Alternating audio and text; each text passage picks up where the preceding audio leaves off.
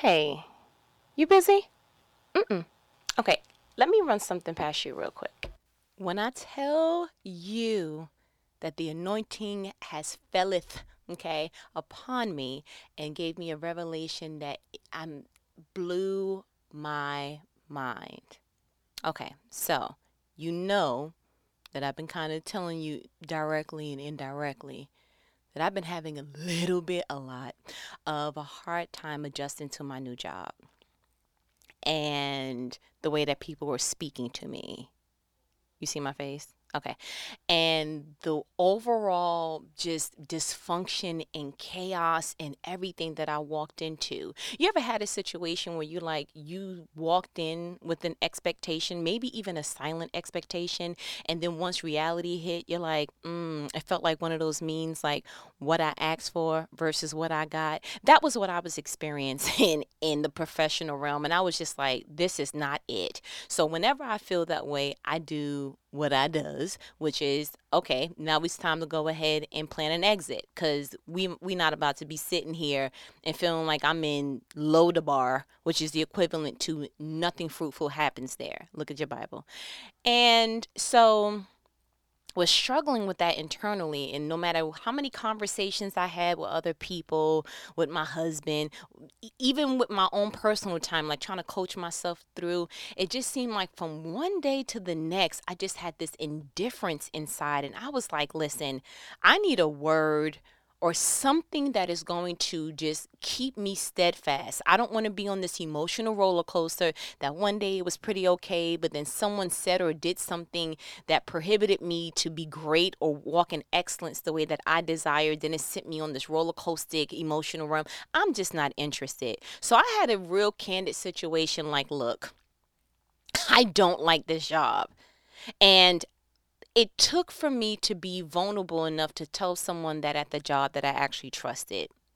And I said one phrase, and it actually opened up literally the door to my healing. And the phrase was, it was my truth. It wasn't pretty, but it was my truth. And what I stated was, I hate this job. The person was like, mm, come in my office real quick and sat me down and was like, what's the problem?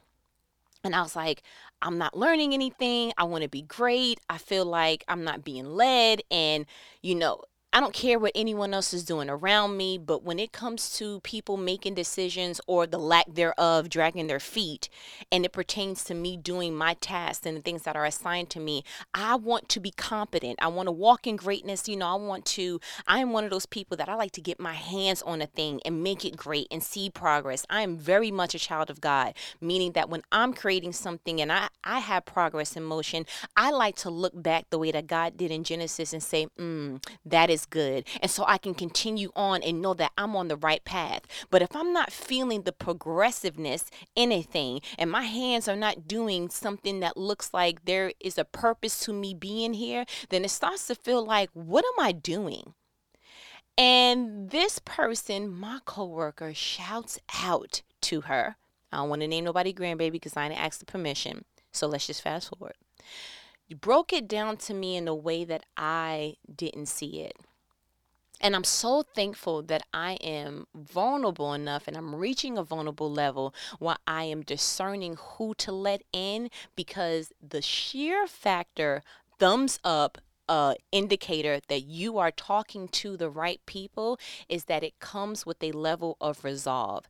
While you give people your words and you lending, or people are lending your ear or their ear rather, do not be confused that everyone who lends you an ear is just not listening. Some people are going to just gather the information they need to continue to gossip. And so I had the epiphany with this person, and it was like, look, basically, she just broke it down to you're trying to do too much in a place that requires very little of you. And I was like, hmm? And after speaking to her, what I concluded is I am trying to bring greatness and show my capabilities and learn something new and I'm trying to be an all-star on a losing team and it the requirements for my job or the expectations from my role is not for me to be great. And I was like, so how am I supposed to sit in a place knowing that I have the ability to really conjure up some greatness, turn some stuff around, get some order in place, bring up morale. Like I'm talking about I can I can visually see it, I can sense it. It is so close I can taste it. I know what my hands are capable of. I know what my prayer life is capable of. And I know that God didn't sit me here just to be sitting. And so when I went back to my own office and I sat in my own seat, I said, either you're going to fight against the current or you're going to float with the boat. At this point in your life, the place you are at is not requiring of you what you wish to dish out. And I was like, okay, so either I'm going to accept that truth and apply it, or I'm going to be frustrated and I'm going to run outside of God's will because I want something and but the place that I'm at is not requiring that. And so on my way home, I'm like, okay, you know how I am. I like to go ahead and figure it out, dissect it to try to get the fruit of it. I got the seeds from the job when I was talking to my coworker, but I'm like, I want fruit. I want to be filled with this because I believe that you need enough fruit in your stash so that if another prompting or another tempting comes up to be frustrated on a thing, you could say, Nope, I got the fruit from the last time that I resolved this. I'm just going to go back and eat it. Apparently, I'm low. You see what I'm saying? So on my way home, I'm kind of like going over the conversation that I had with her and I dissect that. Pause. Am I the only person that does that? Like when you have a conversation or you heard something and it's really, really meaningful to you, you go back and you dissect it some more. Like I'm not one of those people that you have a conversation and I forget about it. No, I, I kind of I look at it in different ways. I give it a 180, sometimes a 360, and I'm like, oh, and I forgot that part. And then I start thinking about that more and more. That's just the kind of person that I am. Are you like that? Because sometimes I feel weird. Like, you still thinking about that conversation you had yesterday? Yes, because it was so meaningful. You see what I'm saying? So I'm in the car and I'm doing exactly that. I'm dissecting, seeing what's going on. And the Holy Spirit just dropped on, I promise you, I don't even know why people, real, real quick, I don't even know how people can question that there is no such thing as God or that the Holy Spirit is not who he says he is because the things that are happening like th- I couldn't write this. This is there's no such thing as coincidence, but that's another conversation for listen, another topic for another day. We just keep it moving. But I'm in a car and I'm thinking and I'm like, okay. And the Holy Spirit just kindly just put on my heart real quick, like, read John 2. I was like, John 2. He was like, yeah, remember when Jesus did that thing that one time in that one wedding? Yeah, I want you to go back and read it. So I was like, mm, okay. So pick up the phone and we're going to read it together. Real talk. This is real time, so let's do it. So, John 2, you know, I read from the NLT version, which is the New Living Translation. And we're going to start from the start from the very top. So it says the wedding at Cana. The next day, there was a wedding celebration in the village of Cana in Gal- Galilee. Jesus' mother was there, and Jesus and his disciples were also invited to the celebration. The wine supply ran out during the festivities, so Jesus' mother told him, They have no more wine. Verse 4 Dear woman, that's not our problem, Jesus replied. My time has not yet come. 5. But his mother told the servants, Do whatever he tells you. 6. Standing nearby were six stone water jars used for Jewish ceremonial washing each could hold 20 to 30 gallons. And then you know how the, I'm going to pause there. You know, the rest of the story goes. He literally did what he said, you know, he wasn't going to do. He was like, listen, I'm not about to do this miracle and bring all this attention to me because I understand God's timing. So I won't do it, but I'll go ahead and bless the obedience of the disciples that if they listen to me and listen to what I say, then what as they are operating in obedience, they are actually going to be operating in my first miracle. And that's a word right there. Did you hear what I said? Sometimes God knows how to bless people and make a blessing come to fruition, not only through his own means, but the obedience by other people's hands. Hmm? Yeah, because Jesus never touched that water. You understand? Oh, you don't believe me? Matter of fact, why the Holy Spirit got me doing that, let's just go ahead and read verse 7. Jesus told the servants, Fill the jars with water. Jesus told the servants, Fill the jars with water. When the jars had been filled, he said, Now dip some out and take it to the master of ceremonies. So the servants followed his instructions. When the master of ceremonies tasted the water that was now wine, not knowing where it had come from, though of course the servants knew, he called the bridegroom over. 10. A host always serves the best wine first, he said. Then, when everyone has had a lot to drink, he brings out the less expensive wine. But you have kept the best until now. 11. This miraculous sign at Cana was Galilee, was the first time Jesus revealed his glory, and his disciples believed in him. 12. After the wedding, he went to Capernaum for a few days with his mother, his brothers, and his disciples. Let me explain something to you. I wasn't even going to go this route, but that's a word right there. How many times in your life has God told you to do something and you missed out on that blessing because you did not follow that instruction? This particular illustration right here is proof in the pudding that when you listen to what Jesus says, when you listen to the prompting of the Holy Spirit, when you listen to the prompting of do this and do this in this timing, that you then reap the benefit of your obedience and you will actually be performing a miracle that you had no idea that you were a part of until you actually see that you were obedient. The disciples did not see the miracle as they were filling the six jugs up. That wasn't the miracle. That was the obedience activating the miracle. The miracle wasn't even the fact that, okay, they filled the water jars to the top. Because the instructions in verse 7 said Jesus told the servants, fill the jars with water. When the jars had been filled, okay, so you did that part, right? Okay, so Jesus, now what? He said, now dip some out and take it to the master of ceremonies.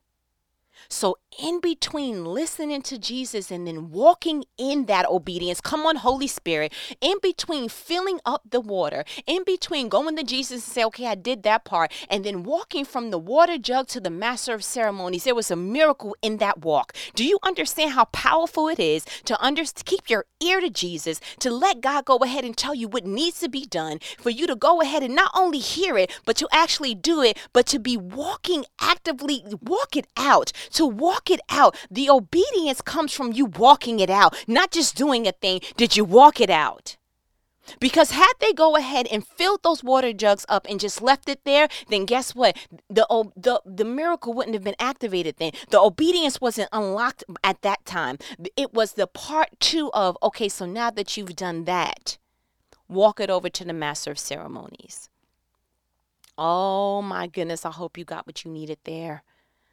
I promise you, I wasn't even going to go this route, but oh my goodness, I promise. I, I hope that you got what you needed there. But let me get back to what I was originally trying to call you for. But that that right there, isn't that right there good?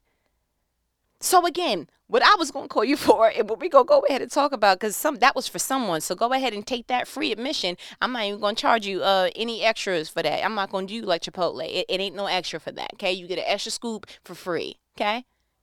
But what I want to bring your attention to is what he told his mother in verse 4. Dear woman, that's not our problem, Jesus replied. My time has not yet come. I want to dissect that. The fact that we are so quick to run to situations because we've seen an identified problem, but we are not careful enough to dissect is it our problem? Is it my problem? Let me explain to you why Jesus didn't even see it as his problem. Number one, um, the issue was not assigned to him. Oh, come on. I know you. I'm going to have to do it like a pastor. I know you heard me. The issue was not assigned to him. That's why he was sure to say, that's not our problem.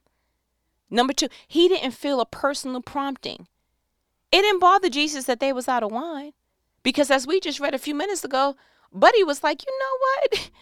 They was good and drunk. But now you come out and you're bringing out your best wine. So it wasn't, you know, that there was any type of like mm, stir up in Jesus. He was like, I don't feel no prompting to do nothing. The third thing is that it didn't harm him, anyone close to him, or the greater good of the situation. The wedding didn't slack because they were out of wine. It's not like the lights went out. It's not like, wait a minute, the the AC went out and it's hot. It, it wasn't any of that. So I was like, Jesus, did you not look at that as a problem because it wasn't assigned to you? You didn't feel a per- personal prompting and you didn't see the harm that it would cause if this situation wasn't resolved in any kind of way. And I felt, you know, if I may, I did feel like I was like, that's exactly it. So I was like, time out. I think we are defining problem wrong in our lives. How many times is there a problem and you're the first one to run to it, trying to resolve everything, trying to do all these different things. So I was like, okay, let me just do what I know to do best. Let's go ahead and define problem. Problem, according to the good Oxford Dictionary, the good bishop and the ministry thereof, is defined as it's a noun and it's defined as a matter or situation regarded as unwelcome or harmful and needing to be dealt with and overcome. Did you hear what I just said? A matter or situation regarded as unwelcome or harmful and needing to be dealt with and overcome. How many times do you find that you are running to everyone's proverbial fire with your own personal extinguisher?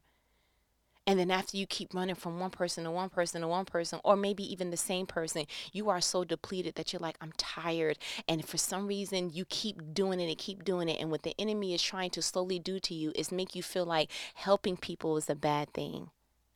So now you're getting a salty taste in your mouth when it comes to helping people. When that's just such a godly thing, you have no idea God loves someone who is a, a helper. God loves someone who looks at someone who, who is in need and say, you know what, I can feel that. But God also will give you that message internally if that is your assigned problem. Jesus was wise enough to say, mm-mm, why are you telling me about somebody's wedding? And, and, or somebody's wine running out at a wedding. And when I look around, I don't see a problem. I don't see anything that is un- unwelcome or harmful or needing to be dealt with and overcame. I, I don't see that. I see people at a wedding having a good time. I see people who are already drunk. Okay, they ran out. I don't feel no personal prompting. And I understand what a problem is personally enough to know that it's not assigned to me. Man, if we were just to grab some of that and and not let our wiring and and, and willingness in our heart to help people run us to the ground. You have to understand that how you are assigned and how you are wired, the enemy kind of has a little bit of a, a knowledge on that, and he will try to pervert that to the point that you're like, I don't even want anything to do with the way I'm wired. If you're wired to make people laugh and make people feel good, you'll notice that you keep coming into hard times where you're not smiling and it's nobody to make you laugh and you're like, I don't want to go out and make people laugh no more. I don't want to make people feel good. I don't want to be the life of the party. I don't want to be someone's cheer upper because no one is that for me. And what you have to understand is how you are wired. That there is a mirrored dark dark life that the enemy is trying to go ahead and say, how can I squeeze this out of you? This greatness that God put in you, this greatness that I literally seen when I was in the heaven courts, this greatness in you. How can I squeeze it out out of you to the point that you say, you know what? I don't even want it no more. I don't even want to activate that. I don't even want to participate in that. I'm done with the way I'm wired. I felt that way. Naturally, how I'm wired, I'm a helper. And there's been so many times that I've ran to people and done things and made myself available only to sit back at my hardest, most difficult times and feel like I was all alone all this family, all these friends, all these associates, all these people on my social media platform, all these people contact people in my phone, all of these resources, and I feel alone. So I started to feel this coldness and this chip on my shoulder that was like, I don't want to help nobody. I'm gonna look out for myself. And I'm and it took for God to tap me on my shoulder and say, That's a demonic, demonic mindset that the enemy is trying to get you to subscribe to. Please don't wear that lens because I didn't give you that prescription. And I was like, okay, so people are helping me and I'm just not seeing it. He was like, no, you're helping people I never asked you to help. Somebody short on their phone bill, you running, you running to go ahead and see what resources you can put to that. Somebody short on their rent, you helping with that. Somebody needs a, sh- you know, shoulder to crying on. You waking up two, three o'clock in the morning, knowing that you got to go to work the next day, and so you are depleting yourself. And please understand that when God assigns you something, He will never deplete you. The Bible literally says, "For His yoke is light, and His burden is easy." And I may be flipping that around, but literally, there is no burden to what God assigned. There is no burden to a blessing. And it took for me to come out of that lens, for me to come out of that mindset to say, okay, God, so that's not from you. And, and I'm not going to hold you. It, it did hurt a little bit like, wait, you wired me to help, but I can't help everybody? Correct. Jesus didn't. Jesus Jesus tried to help those who wanted to be helped. He said those with ears let him hear. Mind you, he could have helped the entire universe. He didn't. So why are you trying to walk around be Jesus? And this is the conversation God was having with me, and I was like, mm. So that's how I know offhand, Jesus didn't see a problem. That's how I can look now in the state that I'm at now and say, okay, so I now understand that problems have to be assigned, problems will be confirmed with a personal prompting, and problems will have some type of harm to it that God will wired you to fix. Only you. Because there will be problems that will stir you up that other people's like, eh, not a big deal. And vice versa. So the second part of what Jesus said, and that's just the first part, I, I stopped there and was like, oh, that's good. But going back to what he said in verse 4 to his mother, to Mary, dear woman, that's not our problem. So we got the we got the nugget and the fruit on that, right? Jesus replied, My time has not yet come my time has not yet come. So I was like, what, what, what do you mean by that? And the confirmation that I got was Jesus understood that he was capable, but he wasn't called yet. Oh my goodness, did you hear me? That he was capable, but he wasn't called yet. Do you know what kind of wisdom you need to embody to know your full listing of ingredients, all your capabilities, all your wiring, all your nooks and crannies about your personality and God's assignment for your life, and know without a shadow of a doubt, I know what I can do, I know what I'm capable of, but I haven't been called to, to utilize it yet. Whew! How many heartbreaks and irritations and frustrations will we save, save ourselves from? Real talk. You understand? Like literally, you know how capable you are of being a wonderful wife, an amazing husband. Ah, oh, the way that you see family and the way that you want to just love on somebody and come home and do all these different things and share a life and build an empire and this, that, and that. And you have all these capabilities, but you're not called yet. You're not called yet. You still got some things you need to clean up. You're still not an effective communicator you, you, you still need to go ahead and practice, you know, the love verses in First Corinthians 13. You know, love, love is what, what love is. You, you need to read that. And then when you read in that and the love, joy, and the peace, and love is kind, and all that, uh, love does not boast, no, love is not, love keeps no record of wrongdoing. I need you to go ahead and really assess yourself humbly and say, where do I fall in with love? Ooh, before I want to go ahead and be head over anyone, before I go ahead and want to be helpmate to any head, what I need to go ahead and do is see how do I measure up when it comes to love because the covenant of marriage says um through sickness and health, right? And then do death to us what part, right? And so yeah, you can you probably are capable for going ahead and mustering some of that up, but are you called to love anyone the way that marriage requires yet? That promotion at work. Oh, I know you can run laps around your manager. Oh, I absolutely listen. I ain't gonna hold you. I see your greatness. you understand? I understand what God put in you. I know that you can you see the problem right now. You don't need another two weeks, another two years, another nothing. You seen the problem yesteryear, yesterday. You seen it. And you're like, you know what? It is irritating and I know what to do. But you know what? You weren't called to be promoted yet. Oh, you have no idea the managerial stress that comes with certain situations. You have not developed the apt to be able to have those difficult conversations with higher ups or even the people that you are assigned to. Yeah, because in certain positions, it's not just you answering to one person. Now you got to answer to a couple of people, and you got to back yourself up when you're doing a thing. And I know you probably think you got that down pat, but you know what? There are some mornings that you, mm, you're not the best you.